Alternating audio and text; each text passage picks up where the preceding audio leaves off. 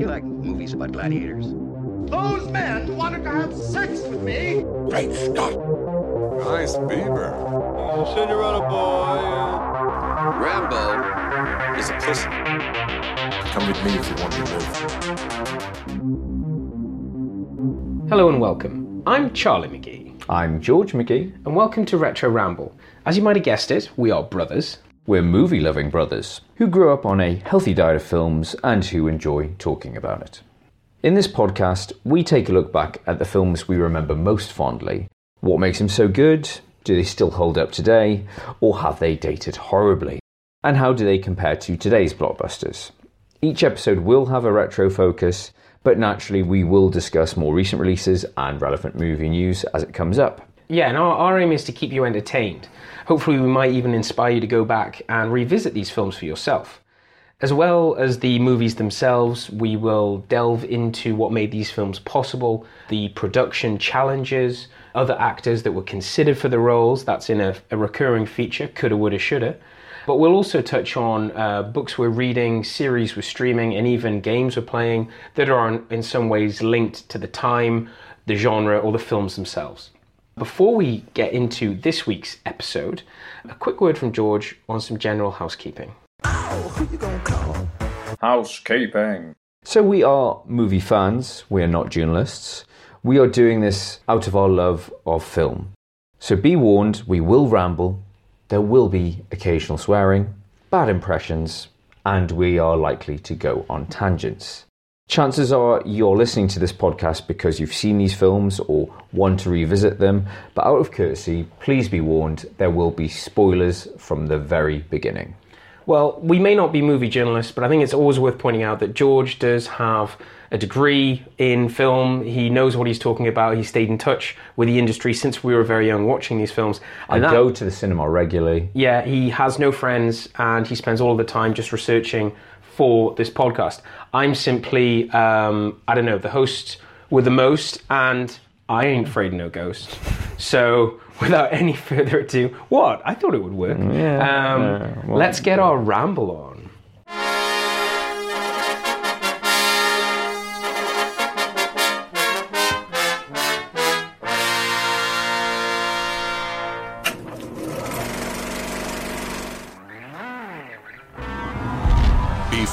Was Casper.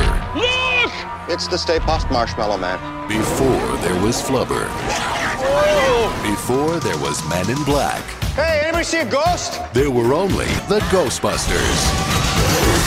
The city is headed for a disaster of biblical proportion. Fire and brimstone, earthquakes, volcanoes, dogs and cats living together, mass hysteria. Enough! I get the point.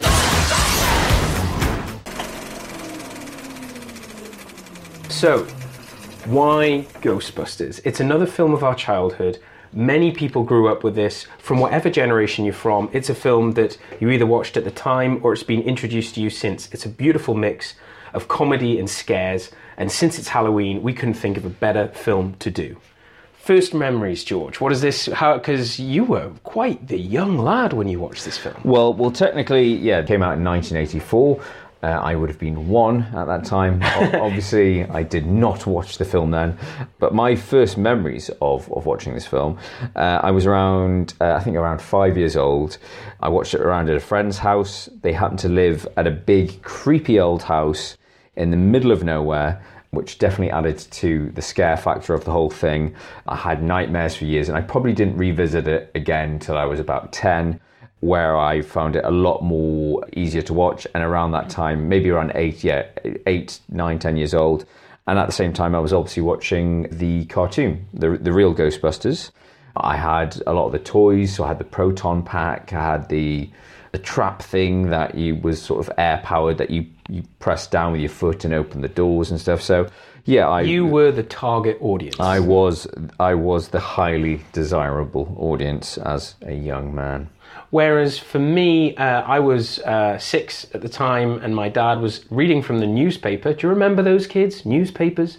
And uh, he gave me and my sister the choice, sorry, our sister, um, of going to see the Care Bears or Ghostbusters.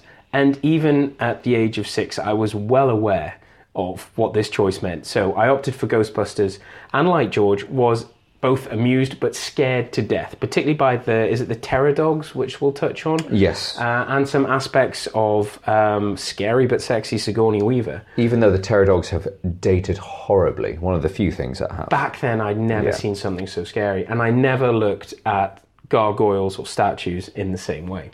So, George, to get us started, um, how did Ghostbusters come about? What's what's the backstory? Uh, so it's all uh, it's all down to Dan Aykroyd. Focused, non-terminal repeating phantasm or a class 5 full roaming vapor. He um, has apparently always been fascinated with the paranormal. I think his grandfather was a uh, paranormal researcher, and he originally intended uh, the film to be a, another vehicle for himself and John Belushi. Uh, they, those two were obviously in uh, Blues Brothers together, so that Cracking film. So that yeah, amazing film and a, Another great soundtrack. and another potential retro ramble film, I'm sure, at some point, depending on demand. So Blues Brothers had started off as a, a sketch on Saturday Night Live and had morphed into a very successful film. So yeah, they were looking for something new, something different to get involved with. And yeah, his uh, Dan Aykroyd's script was was all based around sort of quantum physics, parapsychology, but taking a classic screwball comedies of the 1930s, a comedy horror, but making it in the present day. But his original pitch was very high concept, very ambitious, some would say. So, in the original draft, the Ghostbusters would travel through time, space, other dimensions, taking on huge ghosts. They were dressed in SWAT like uh, outfits, you know, like a SWAT team. They used wands to fight ghosts. Um, Sounds menacing. yeah, um, yeah, it, it sounds a little bit all over the place. And so uh, Dan Aykroyd pitched uh, his his story to director and producer Ivan Reitman. But did they even have the effects to pull that sort of stuff off back in back in '84? Yeah, you're spot on because the, whilst Reitman uh, liked the basic idea, and for a comedy film, they rarely do have. It's not big budget Yeah. They, they don't have No. much of an effects budget, so they had to scale it down because according to Ivan Reitman.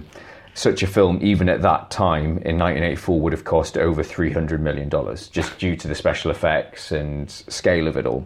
So he brought in uh, Harold Ramis in to help re- redraft the script and make it more uh, scalable, more current, and yeah, bring it into modern times and take that concept of the the ghostbusting element of the comedy.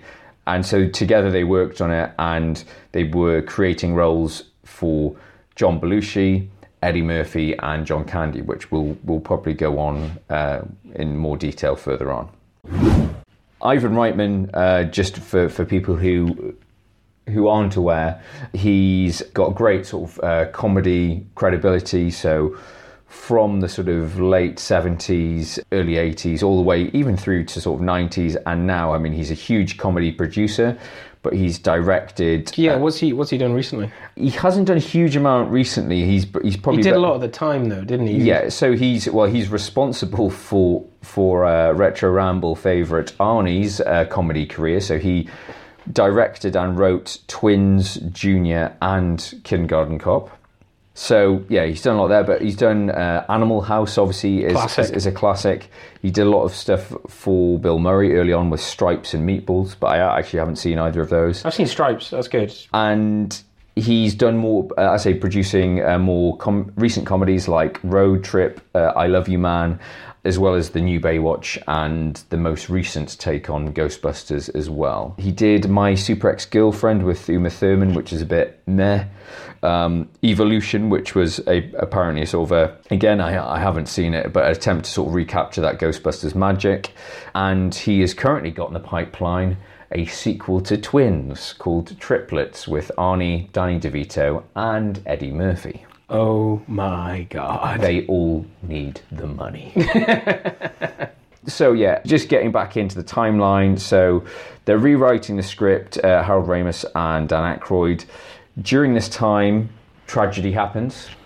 Yeah, of course, John Belushi. Uh, he was. It, this was actually during the they they got they got the script down, hadn't they? When unfortunately John Belushi passed away of a uh, was it overdose on cocaine? Massive drug overdose Yeah. mixture of Well, it must be a mixture. far too much heroin and cocaine mixed. But this was pretty far down the line of, uh, you know, the. The drafts Yeah. and stuff like that. Yeah, so yeah, He was, he's a big part of the, uh, you could say, the comedic direction of the film. Yeah. Uh, so his his role was was rewritten slightly and went to Bill Murray. The role that was intended for Eddie Murphy of Winston, so that had to be changed because of Eddie Murphy's schedule. Because, yeah, he would have been making. Oh, no, it was the same year. They came out the same year, Beverly Hills Cop. Yeah, exactly. So uh, yeah, Eddie Murphy was um, was busy with Beverly Hills Cop, and I think actually Beverly Hills Cop may have outgrossed this film. I think it did in the year. If we run the numbers later, Uh, I think yeah, it, in the box office. It did uh, better in the box yeah. office, but Ghostbusters has done better over time. Oh yeah, definitely. Probably and, due to album of the soundtrack sales as well. and merch. Yeah, serious merch. Uh, so yeah, he was originally supposed to be Winston, but once he passed, the role was scaled down, much to Ernie Hudson's uh, disgust. um, John Candy was was was lined up to play uh, the role of Louis Tully, who was t- taken on by uh, the very brilliant Rick Moranis, who we will go into detail about how good he is and how much we love him. So yeah, that, that's it in terms of the sort of the pre-promotions in a similar vein to what we were chatting about with the, the Tim Burton Batman film. The pre-promotion was all based around the No Ghost logo, and again, that's become an icon. Yeah, the logo. Yeah, it's- it's you know it's it's still such a recognizable logo, and it actually becomes quite a a key plot feature in the uh, the, the recent remake with uh, the all all girl remake. And then, in just in terms of stats, it was uh, Ghostbusters was the highest grossing comedy of all time up until 1990 when that pesky Macaulay Culkin came along with Home Alone. so yeah, I think that's it in terms of general sort of pre-production trivia. Well, shall we? We'll dive in and uh, just review the film then. Get- let's get our packs on. Let's Yeah. bust some ghosts and get onto the we? Was it pull pull a stick? Pull on my wand. Pull on your oh, wand. oh. God, no. no. So George, I think before we go into the film, just just for those who need a quick refresher, give us it in a nutshell. Get into your nutshell and give it to us In a nutshell. Three New York college professors develop their own ghost capturing technology and attempt to catch ghosts for money. Along the way, they encounter a beautiful woman whose apartment building may be the gateway to another dimension, which could unleash evil forces across the world. Scares and laughter ensues. Well, I don't know where to start with this film um, in terms of the they they're established as struggling uh, disc- and almost in later on disgraced uh, professors. So there's some great delivery from. Um, it becomes very quickly apparent that Bill Murray is going to be the you know the the comedy. The deliberate comedy center of this film. Yeah, I think that we, you and I both rewatched this film uh, separately because of of logistics and, and everything. But we both, well, that was our first sort of thing. Is like, whoa, this is this is Bill Murray's movie, isn't it? And I think hats off to to both Dan Aykroyd and Hal Ramis that you know they could have easily got properly ego driven and given themselves the best lines, but it is clearly Bill Murray's film, and they're they're happy to let him run with it. But it's, it's interesting that they didn't, um, that we didn't remember it that way. Like No, we- everyone being- remembers it as an ensemble. Yeah, but being the kids that we were, the Ghostbusters, plural, were it wasn't. We didn't even know the term ensemble cast, George. We were like, but it's the Ghostbusters. It was Yeah, just they're a team. They they were a team, so we remember them as a team. But I do think, yeah, there were some memories. It was like Winston was very prominent in the cartoon, but yeah, almost And- almost forgettable in the film because he, he only turns up in the third act, isn't it? In the film. Yes. Or is it uh, maybe- well, he, I think he, it's about forty-five minutes in. Yeah. Something like that. For and for a film that's I think maybe an hour forty. Yeah, that's. Yeah. He, he appears quite late in the He's day. kind of positioned as an as a member of of staff. They're they're the like they're the it's almost like they're the, the founders and like they need extra manpower and he's taken on board. So Hmm. yeah, but I whereas watching it again, it stands out. It's almost like it looks like a Bill Murray film that we're used to more Yeah. recently, doesn't it? The thing I forgot about it, I mean, yeah, we've we've talked about it. It has that perfect balance of scares and comedy, but right from the off, like it is a Bill Murray show, and there are some brilliant jokes. I mean, you've you know you, you've got that first scene where he's being introduced, where he's doing the Psychic test. yeah, the psychic tests with the the hot girl and the geeky guy. There's a lot of that's a lot of that is almost slapstick. It's just Bill Murray's face and that other guy who keeps on getting electrocuted, and he's just like, I'm like whatever the girl says is right, and whatever the guy says, he gets electrocuted. and it's, what, what's the line? It's like only another seventy-five more questions to go. Yeah. But it's just brilliant. And then yeah, you you're quickly introduced to the other characters with you know Ray and and Egon. But then again, there's that nice switch with that library scene. So you've got yeah some more jokes there of them interviewing her. Uh, are you habitually using drugs, stimulants, alcohol? No. No, no. Just asking. But then they encounter their first ghost, and it's quite scary with the weird sort of Soundtrack, the setting, it's a dusty, it's Things an underground. It's a, they, they walk through this glorious. Uh, I'm not sure if it is the Central Library in New York. It probably is. I'm guessing. I think it's New York Central Library. Um, but and then but then they go down into the depths, and there's some great physical work of uh, what, what what's a library? what's a library? yeah, What's a newspaper? What's a library? we're going really analog here. really back back in time. But yeah, there's some great physical work, um, and yeah, it's it, it sets the tone. You've had a, a nice little bit of banter, and then but when when when the jokes are on, the jokes are funny. When the scares are on, you know, you get Yeah. a bit of a shock. It's but it's eerie. I think it was something about the Well, 80s. I think a lot of that is down to the soundtrack. Again, we'll prob- we'll, we'll approach that. Uh, we'll tackle that in a bit. Are we going to talk about ectoplasm and and its similarity with um, no No, no, no. Okay, let's move on. Let's move on. It gets everywhere. It's a really persistent stain. sticky, translucent goo. Ooh. Being Um, juvenile, George. Very juvenile. Yeah, I, I don't know if I'm analysing it, but there's a certain grittiness to it that works. Is like the fact they're they're not, you know, they're they're geeky guys. They're they're outcasts. Pete Venkman, Bill Murray's character, is the outsider because he thinks he's a bit of a ladies' man.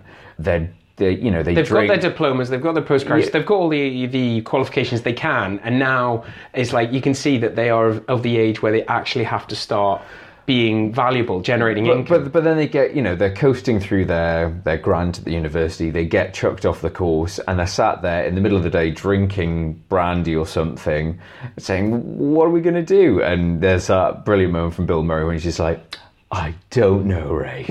I don't know." but yeah, I think there's just a certain sort of like Because he, you was telling me he improvised pretty much all of his lines. Oh yeah, well, whilst whilst they've, you know they've they spent a lot of time reworking the script, I think yeah, it's Bill Murray and uh, the great Rick Moranis improvised a lot of their their own dialogue. My feeling on that is that even though Belushi had done a lot of the work, Murray was brought in. He was like, "Okay, I'll come in. I've seen where this is going, but I'm going to do Hmm. this. Trust me. You know, I'm going to do this my way." I don't know how many takes it took, but I think it's But- clear that it was his style, and he was probably trying to make a bit of a statement that he wasn't just yes, he was a stand-in, but he had something of his own to offer. But it's interesting to think if you know Belushi hadn't died and he would gone ahead, you don't see. Can't see him in that role. Yeah, uh, whereas Belushi is charming and can be deadpan and sardonic, he's not really a ladies' man. And whilst Bill Murray isn't, you know, a handsome man, he gets away with it. He Yeah. gets away with that. Okay, yeah, He's he- got the sleeves down Yeah. to a T. yeah, and, and it's kind of a you can kind of sort of believe he's had a little bit of success rate, whereas I'm not sure with uh, with John Belushi. Mm-hmm. Um, I, I keep sort of being tempted to say James Belushi, but that's that's a different kettle of fish. We'll get to K9 Oh. later. God, I'll just shout all my lines and I'll be funny. So we've got the three characters well established. You've got, I mean, I don't want to call it, um, you know, Attack of the Nerds, George, but who we got? We've got so there, there's Ray, Peter, and Egon. Yeah, so you've got Ray, and they, they're quite clearly cut. Um, so you've got Ray, who's got you know pure enthusiasm, naive type guy, and does all the technical jargon. Peter, we've we've touched on being the sleaze. Egon being the, the deadpan geek, you know, was the uh, the classic line. I collect spores and fungus. spores, molds, and fungus. Yeah, and then you've got Winston, who's the blah everyday Joe. yeah, who's just been pulled in because yeah, he's he's um, accessible, no nonsense, because he's cheaper than Eddie Murphy. and he's willing to grow a mustache just like Eddie Murphy had just at like the time. Eddie Murphy, and he's willing to smoke as much as the rest of them. Yeah. I say, getting back to that that balance between comedy and and horror, I suppose, rather than scares. is yeah, it's this film has great soundtrack, has brilliant sound effects as well in terms of the sort of scary sounds, the sounds of all their kit. Yeah, it's some futuristic. So when they turn turn on the proton packs. Yeah, the proton packs, or was it? An, you know, we're all wearing nuclear accelerators on our packs. Yeah, we should uh, probably take it take it easy. Yeah. Um, the sound of the car, you know, the, the siren, the it's like it's it's properly iconic and unique. It's almost like the sound effects from Bit Back like, to the Future, I find. Back to the Future, The, Star, the, the Star fusion, Wars, the, fusion, yeah, yeah, the Tie Fighter blast, Yeah, the uh, fusion, that- that- the those flux capacitor sort of sound. iconic to, to that film in particular. Yeah. you know, sort of they take it as their own. But yeah, getting to the the scary scenes. Obviously, we talked Yeah, where, about. where we're at, we are we're being Well- introduced to Dana's character, aren't we? Yes, with the lovely Sigourney Weaver. um, but that scene where, yeah, she gets back from her grocery shopping and the eggs just start popping out the box and frying on it's the kitchen. really eerie. I think it's because, as you said before, it does come across. It encapsulates the obviously New York is a great, exciting place, but there's a certain gritty. I don't know what the word is, like untamed nature of the city, and it's and it's shown that they're all in, you know, their high-rise apartments. They've got they've got views of the cityscape, and then yeah, you see her doing a typical day. But that scene is just, it, as you say, it's the soundtrack, the no, the noise in the background. It's not like comic style ghost noises. It's quite, Yeah. it's just eerie. Yeah, there, there's a lot of really good work on the the soundtrack uh, part. The practical effects, and I think that's How did one they do the eggs? Well, I suppose they just I- must have had a hot plate underneath. I think they've got a hot plate, and then they've got obviously something on springs to, to launch the eggs out. But I don't know how you can launch an egg and get it to split in midair. So I'm I I Jury's out. Jury's Further out research is required. But I think that's that's uh, out of all the effects, that's one of the few. I think that's why it's still genuinely scary, is because it holds up. Whereas you know the obviously special effects. the rest of it is clearly Yeah. special effects, visual effects, whatever. But an interesting point in the in that scene, you've got some very clever foreshadowing of the Stay Puft marshmallow. So that's part of Dana's shopping. Is she's got a big pack of of Stay Puft, which I never realised. I think on several watches of this film, I was only watching it recently. I was like, oh yeah, some Stay Puft marshmallows. Well, that's how it's introduced. You know, Yeah. when he becomes relevant towards the end, it's introduced as something that's been around forever. But- for, in the universe of this film, Well, least. that's it. I mean, for for years, I think we were both under the assumption that that was a real American brand because you know, growing up in in ru- rural England, yeah, you just take it for granted, and because it's seeded throughout the film so well, I think there's another part where there's a a Stay Puft uh, poster or billboard somewhere, so they they seeded it quite well, and it's quite. Mm-hmm. I just thought clever looked like the it. Michelin Man. Well, yeah, Michelin Man crossed with the Pillsbury Doughboy, Or a little apparently. chef. Oh, a little little bitty chef. Whilst you've got fictional brands there, you've also got some amazing product placement. Drink, Uh, Coke. when uh, yeah, when Peter Venkman's opening uh, Sigourney Weaver's fridge, there is yeah, there's Coke, there's Perrier. There's loads of stuff that's like really prominent, and uh, well, we love Sony Walkmans. we love to have a bit of a, uh, a rant about product placement and some, some really prominent stuff here. But yeah, getting back to Sigourney Weaver, yeah, we I I think we we may have touched uh, on her in the past. Well, we haven't touched her. That's that's weird. Haven't had the opportunity. I haven't, I've, I've tried. She's a great actress, and this is a great role for her because there's comic moments for her with her initial sort of bantering with uh, the sleaze that is Peter Venkman. the, the, the, Venkman. the, the, the sex pest that is Peter Venkman. She's that damsel in distress in you know in the in the middle scenes, but then she turns into evil demon woman. Yeah. And in both films, because I mean, we're not going to touch on it much, but in both films, she does that, what she brought to the Alien franchise in the first films where. What a, a flamethrower and machine gun strapped no, not the not the Oh. multitasking Oh, okay, uh, amazingness of that. No, but the fact that when she's trying to get people to take her seriously about a, th- an un, a, a threat that's apparently unseen. Why won't anyone believe me? Why me? won't anyone believe me? So she she she's very good at that. Mm. But as you're going on to say, she goes all the way through to um, paranormal, sexy demons. sexy demon woman. Yeah, it's a bit like another sort of uh, 80s uh, horror leading lady, uh, Jamie Lee Curtis, that she's really, you know, she can do horror, she can do comedy, and if she wants to, she can slut it up like in True Lies. So, you know, like Jamie, I'm not entirely sure why, you know, they can be a bit mannish. Do it, do some more. Do it sexy, do it slowly. I'm not entirely sure why I'm attracted to Jamie Lee Curtis or Sigourney Weaver, but I just am. They can be very sexy when they want to be. Yeah, exactly. George, Smoke. okay.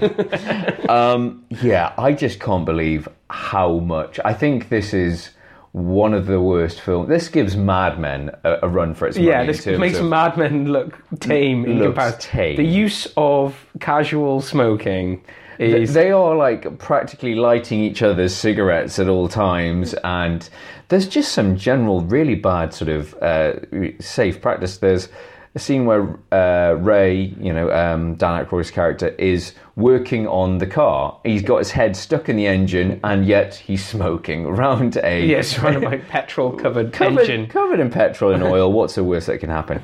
You've got um, in the news montage, you've got Larry King who's smoking whilst reading the news. you know, you've got some. Br- they are smoking throughout, and this goes out saying, and we we, we uh, touch on this on a, a lot of our podcasts, but. Um, and we'll probably put a link in the blog, but you have to check out the the honest trailers for this. They they do a lovely smoking montage of this film. Yeah, and it's a, it's that when you see it together in the ten seconds that it is, it's scary how many scenes, and it's the fact that it's so casual. according to IMDb, apparently Ghostbusters 2, they actually had to play it down. So there's a lot of. In this one, there's a lot of risque humor. There's a, there's a lot of swearing. A lot of cursing. A lot of cursing for a kids' Boobs. film. There's, Boob grabbing. there, there, there's Dick a, jokes. There's dick jokes. The power grid was shut off by Dickless here. They caused an explosion. Is this true? Yes, it's true. This man has no dick.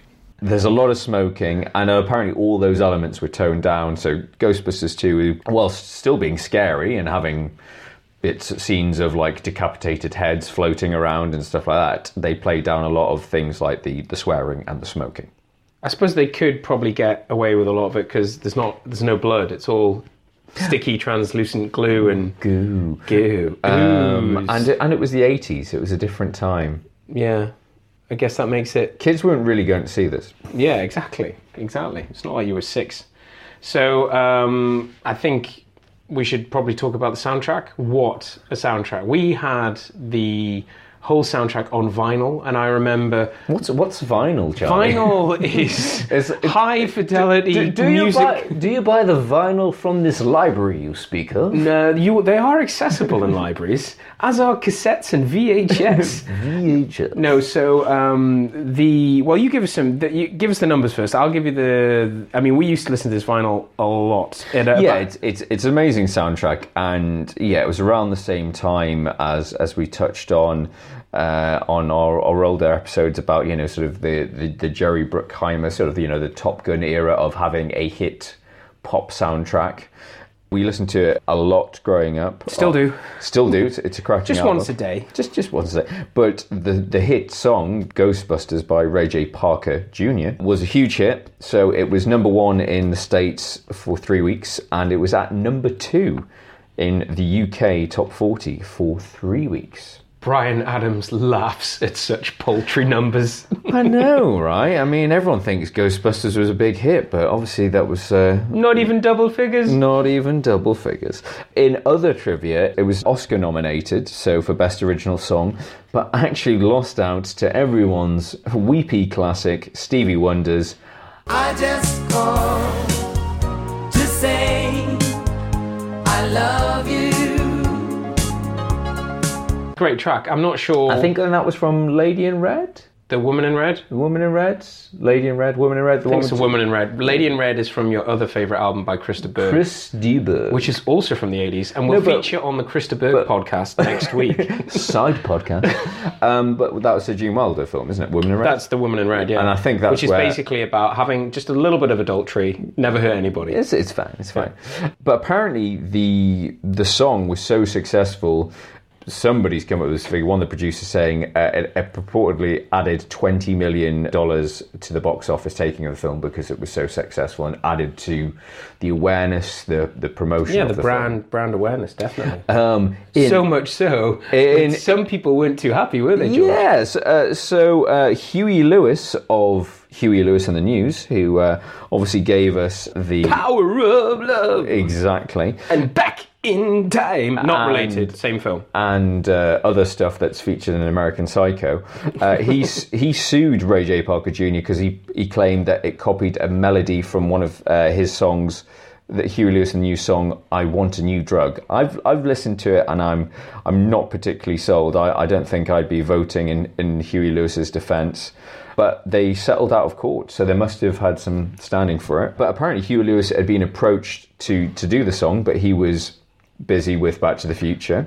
Fleetwood Mac's Lindsey Buckingham was also approached to write the theme song because he'd had success uh, writing the song for the National Lampoon's vacation film, Holiday Road, which is another McGee family favourite. Absolutely.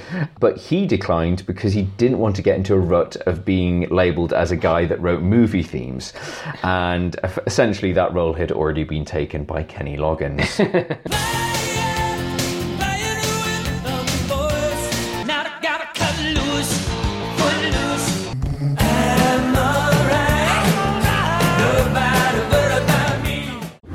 But yeah, in terms of the really spooky orchestral stuff, that's by an amazing composer called Elmer Bernstein. He's responsible for some amazing soundtracks like Magnificent Seven, Ten Commandments, Great Escape.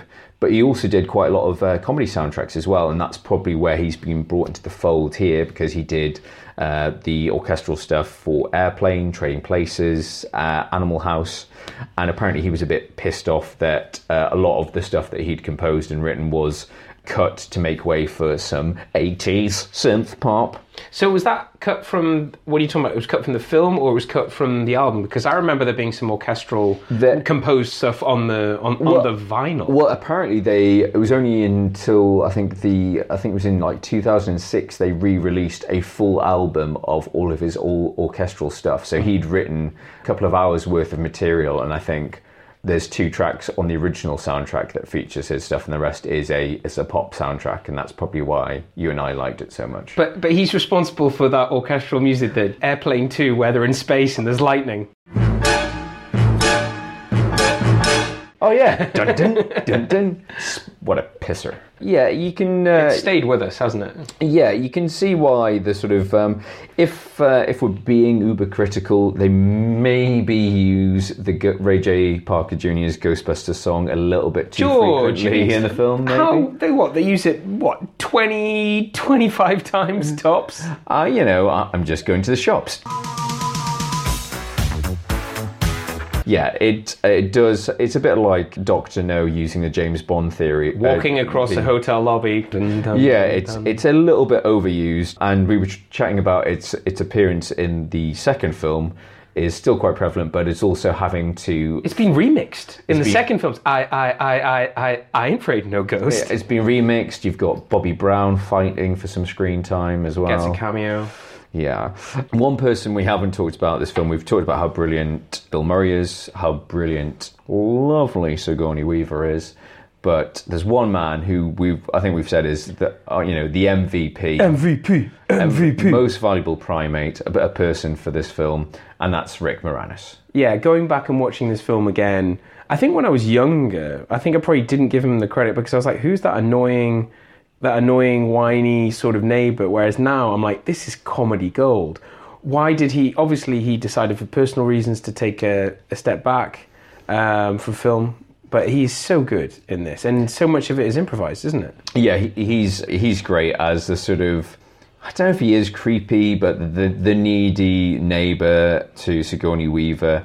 Yeah, there's that amazing scene where he's got um, He's having a house party. he's, having a house party, but he's writing off all expenses because they're all clients, Everyone's a client. and he's more than willing to share everyone's financial information when With all the other guests. when introducing people. Everybody, this is Ted and Annette Fleming. How are you?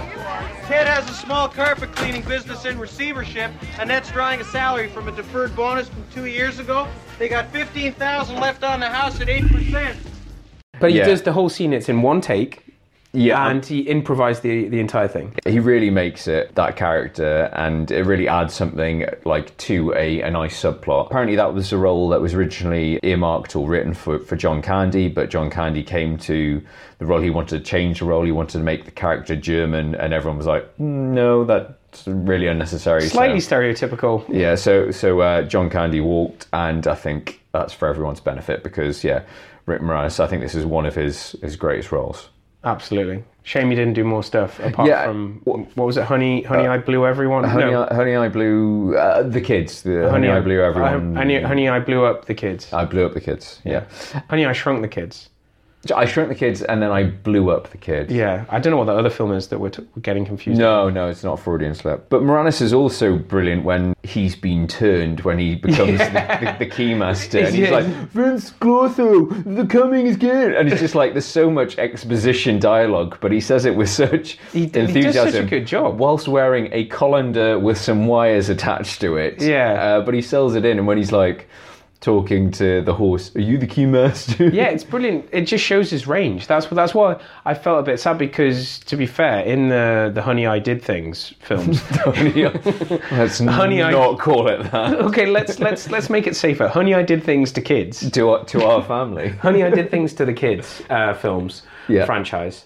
Um, he, he's playing it pretty straight laced. There's not the comedic Rick Moranis No, that we're seeing in this film. There's a certain in this. There's a certain franticness. We love you. We salute you, Rick We- we, we miss you. yeah. Um, So where are we he's- he's- now? He's, not dead. He's just taken a break from acting. yeah, he's put his, put his family Um, first. well, we have to touch on on the on the villains of the piece. I mean, obviously you've got uh, Gozer, who uh, is some sort of freaky n- Paranormal, nightclub dancer.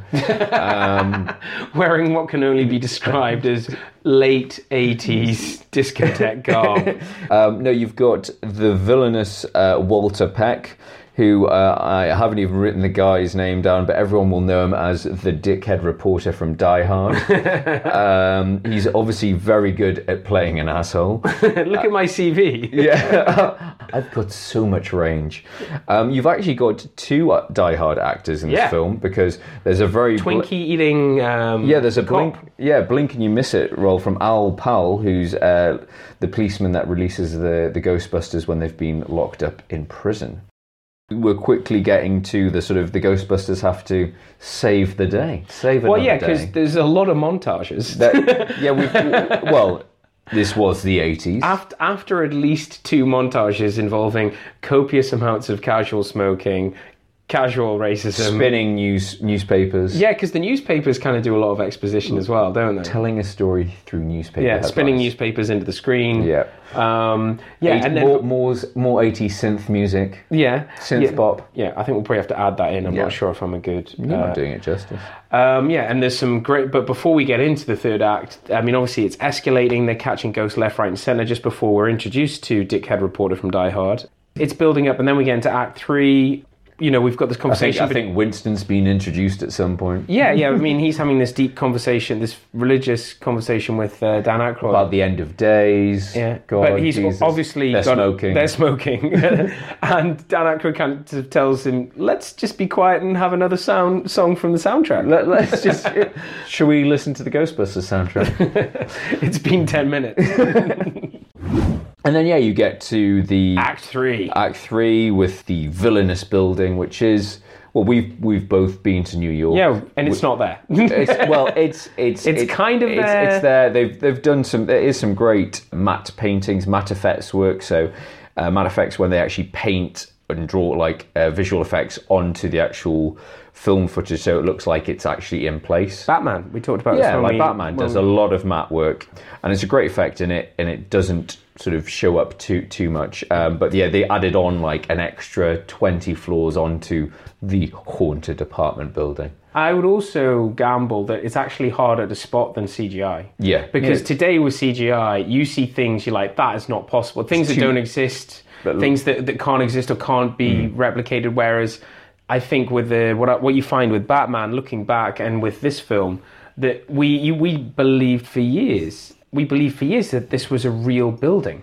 So yeah, you've got you've got Gozer, you've got the whole bit of them going up the numerous floors, And not be, yeah, the elevator not working. and then we're introduced to the the Stay Pu- Puft Marshmallow Man, which is both very sort of cute, adorable, and slightly terrifying at the same time. Again, some you know pretty good effects work. Yeah, on the use, whole. it's models mainly. Yeah, there's there's a cracking uh, behind the scenes photo, and again, It's, re- it's yeah, it's like we, we talked about it on, I think, uh, yeah, using the miniatures on uh, Terminator, and there's New York. There's I'll I'll put it on the blog. There's a New York street scene, and there's a Stay Puft Marshmallow Man. I think he's like five foot tall. Yeah. and they've done the whole street scene. So yeah, there's some great some effects that don't hold up. Yeah, we talked about the terror dogs, which were terrifying to us as as small children, but the the stop motion is is really sort of dated quite bad. Yeah. Um, but it's still a great concept. Well, that was what I was being told as I was sobbing, not able to Hmm. sleep. It's like, it's not real. These are special effects. But it's also paired with that really scary music from Elmer Bernstein. Dun, dun, yeah, dun. it's it's well done. As many a man that's had to uh, share a urinal with another man, they have to cross the streams. Yeah, Um, that's the way it goes. There's not any euphemisms going on here. to uh, to destroy uh, an interdimensional portal or close an interdimensional portal. Read into that what you will. Is that a joke for the parents? I don't know. I don't know where I'm going with that. I just got lost with my euphemisms. And then yeah, you've got some more Ghostbusters, more more 80s synth pop. Everyone's having fun. Yeah, let's play Ray J Parker Jr. one more time. And you've got that thing they do at the end of any good comedy, which I think they did at the end of Blues Brothers, Airplane, Animal House, where you've got to see the cast. Or just looking at the camera and just Candid a little bit of a wry smile. Yeah. oh, you've caught me. Yeah. Um, when do we talk about the line from Winston? I've seen shit that will turn you white. You've, Oh. ju- you've just said it. I don't think anybody else apart from a black actor could get away with saying that. not sure if it, not sure if it would work coming from Bill Murray. no, not at all. Not Yeah. at all. So yeah, I don't know what, what what else is there there left to say about this film. I mean, Still a good film to watch at Halloween.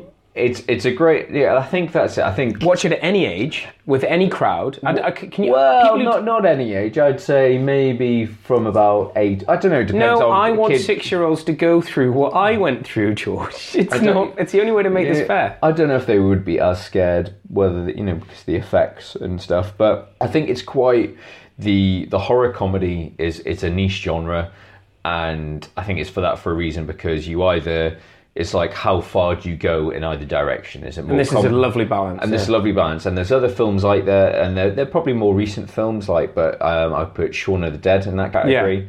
Shaun of the Dead maybe probably veers more on the on the comedy level, but there's still No, a lot, but when there's a lot of gore. I'd say it's quite similar in the fact that when there is gore, like what happens to Dylan Moran. Yeah, I, I still can't watch that happen. yeah, like, when I watch that. it is very gory. yeah. Another one which I don't know if you've seen, but uh, What We Do in the Shadows. Yeah, I've seen most of that. Yeah. yeah, Taika Waititi. Again, that's more more comedy, but there's it's obviously it's you know if you know your horror tropes, you know your vampire type lore, it's definitely worth a watch. So yeah, it's it's it, I think it is a tricky balance, but I don't know what it is about Ghostbusters. I'm not sure why it's it's endured so much, why it's become such a cult classic. Yeah, because I mean, we are. We're not just saying it's a cult classic because we all know it. There is literally a cult Yes. following the franchise of Ghostbusters. Yeah, so I watched a well, you know, Netflix is is great for documentaries, and whilst looking for Ghostbusters uh, to to refresh my memory on Netflix, there's actually a documentary about Ghostbusters fandom, and it's called they are um, they call themselves Ghost Heads apparently. So in the same way, Where do I sign up? Uh, I've got a few free weekends. Sounds so. I just need to dress up as a Ghostbuster and start hunting paranormal. It's yeah, it's, it's it's you know, it's as a documentary, it's not it's not a great documentary. It's just not- fascinating content. But but yeah, there, there is some great content. There's some scary people out there. Basically, they are. As you would imagine, any fan. There's people doing customized uh, Ghostbusters outfits, the boiler suits, the the proton packs. People are like spending hundreds, if not thousands, of dollars on movie accurate proton packs with the sounds, with the lights, and everything. But the thing I found out fascinating was that they're actually Ghostbusters chapters. So there's the the New Jersey Ghostbusters, there's the Alabama Ghostbusters, and they all have their own individual patch Insignia. insignia. And it's not just America. There's like uh, factions in Italy, UK.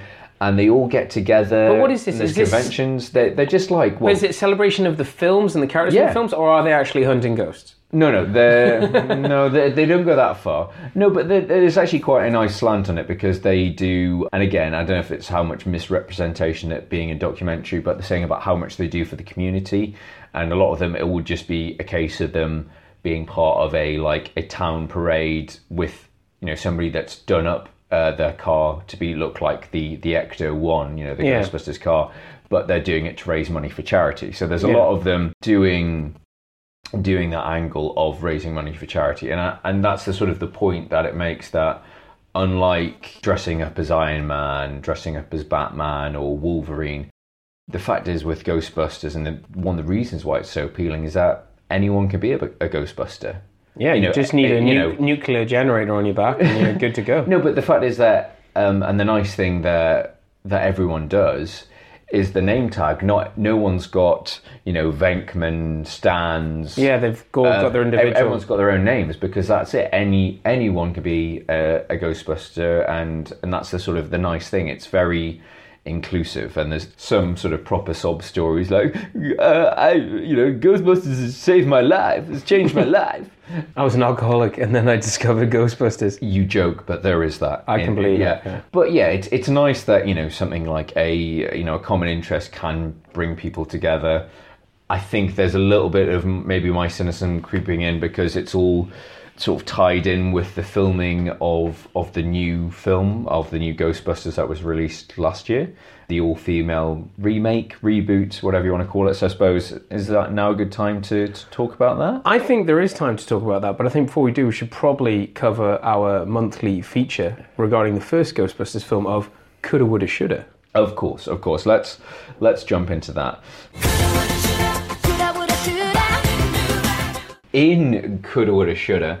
When I do my research for this, sometimes sometimes trivia is One just- eyebrow raises, sometimes both eyebrow raises. Uh, sometimes I spit out the drink I'm drinking at the time for, for comedic effect, but this sounds too good to be true, in all honesty. So, for the role of Egon, apparently the following actors were considered Christopher Walken, Jeff Goldblum, John Lithgow, and Christopher Lloyd. Can we not just have those four as the Ghostbusters?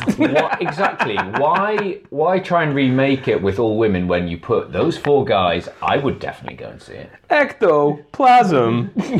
um, uh, uh, uh, I'm a nuclear reactor. I'm cross the beams. I'm Jeff Goldblum. Be amazing. Uh, John Lithgow scaring the shit out of everybody. Christopher Lloyd can be the crazy. Yeah, I'm sure you could do a crazy scientist guy. He would have been tied though with Back to the Future back then. Oh, that's true. Obviously, that that didn't happen. Um, Thankfully. because because what happened was uh, Harold Ramis uh, finished writing the script and he felt so close to the character that he figured he could uh, act out the part. So obviously, Harold Ramis hasn't done a huge amount of acting over the years. He's, he sadly uh, passed a few years ago, but he uh, Gave us Caddyshack. uh, yeah, he's he's uh, more of a writer and director. He gave us Caddyshack. He did uh, Multiplicity, with which is a very underrated Michael Keaton comedy um, that came out in the mid '90s. I think that for Coulda, Woulda, Shoulda, we've talked about this being a few others. So uh, John Belushi, Eddie Murphy, but I just thought those those four actors were too good to to not mention. Okay, let's get on the phone to one of the big production companies. Uh, let's see if we can make this a go picture. Um, more recently, I, I watched, well, we both watched it recently, but Ghostbusters 2, a retelling of the a similar story, similar plot line.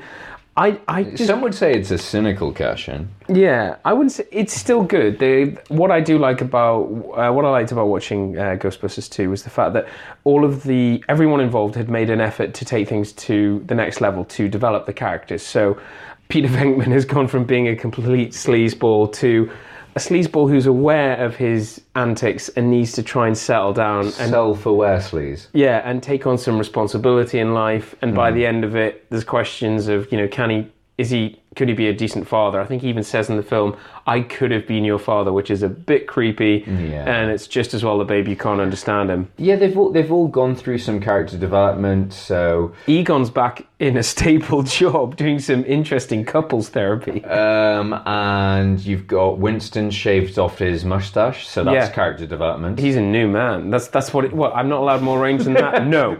Can I shave my mustache? Maybe. That'll do. I, I caught a little bit. It was on uh, ITV2 the other night, so I caught about a middle half hour.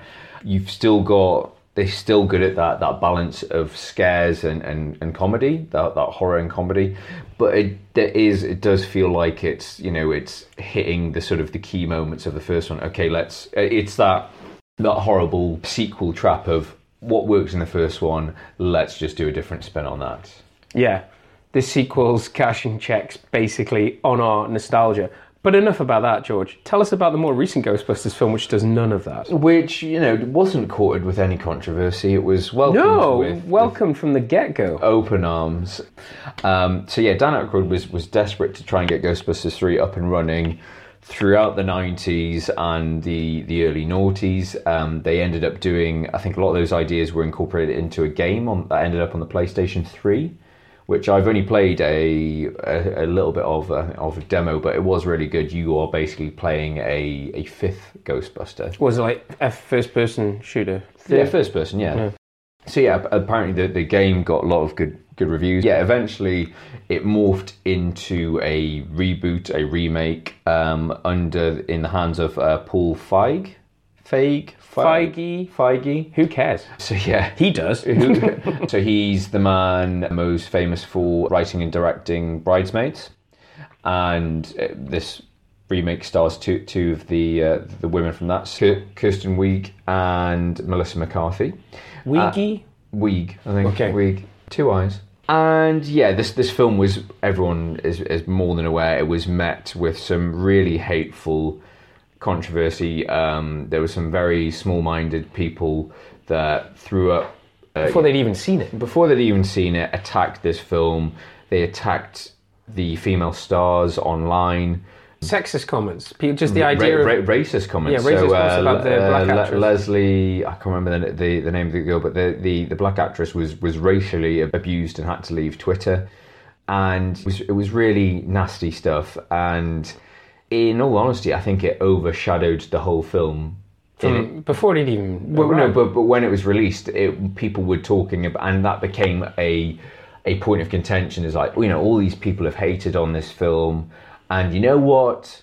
It's not. They've been proved wrong. It's it's all right. Yeah, it's, I think that was the problem that it wasn't. Yeah, it wasn't. It wasn't. It was going to be difficult for it to be anything else other than acceptable. Well, because it's such a the original such a beloved property, none of and none of the stars were were in it. I mean, they all do pop up in cameos. Yeah, that's that's my issue with it. I mean, I don't have an issue with it being all women. Those women are very funny. they they've all been on Saturday Night Live, which is it's nice. You've got that connection there, and they've all been very funny, and they've been funny in other films. But this film just isn't funny. It isn't scary. It's a lot of the jokes. I don't know if it's my sense of humor or sort of or being no longer the ro- the right demographic of being a six year old, perhaps. being a six-year-old or uh, you know an independent woman. No, I, I think it's just I think it's just Paul Feig's films. I Maybe he wasn't right for the Ghostbusters yeah, style. uh, I, I I enjoyed Bridesmaids. I thought it was good. I didn't think it was amazing. I liked it. I thought The Heat with Sandra Bullock was was all right. I thought Spy was okay. Again, I thought it was overrated. But this, yeah, it's just I don't know if it's just it's just a certain type of comedy, and just a lot of the jokes fall flat. Uh, Chris Hemsworth actually is one of the best things in it as the really stupid receptionist. Mm-hmm. But it's just got a, it's got a crap villain. I say the the effects. This there's no real scares. There's no real jeopardy. There's no banging '80s synth pop soundtrack. And yeah, it's just a bit meh. It raises the question of I mean, he was executive producer or producer on this. Why didn't Reitman direct? Yeah, I mean he hasn't directed much recently. Um, Just don't wanna. Don't I mean, wanna direct. I mean, yeah, it's. It, I suppose it's playing it safe because you know Paul Feig had had a lot of uh, success Yeah. with with those films, and it was a trying to do something different with you know having all, all women, but yeah, it's just a bit bland. So I think that because they had big plans to expand the whole Ghostbusters.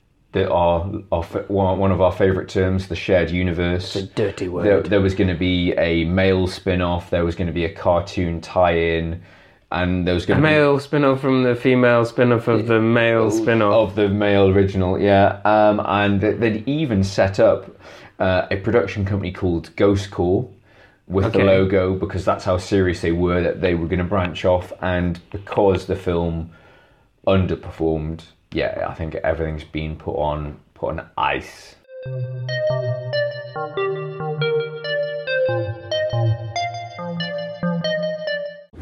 Okay, well, I think that just about wraps it up for this month's episode.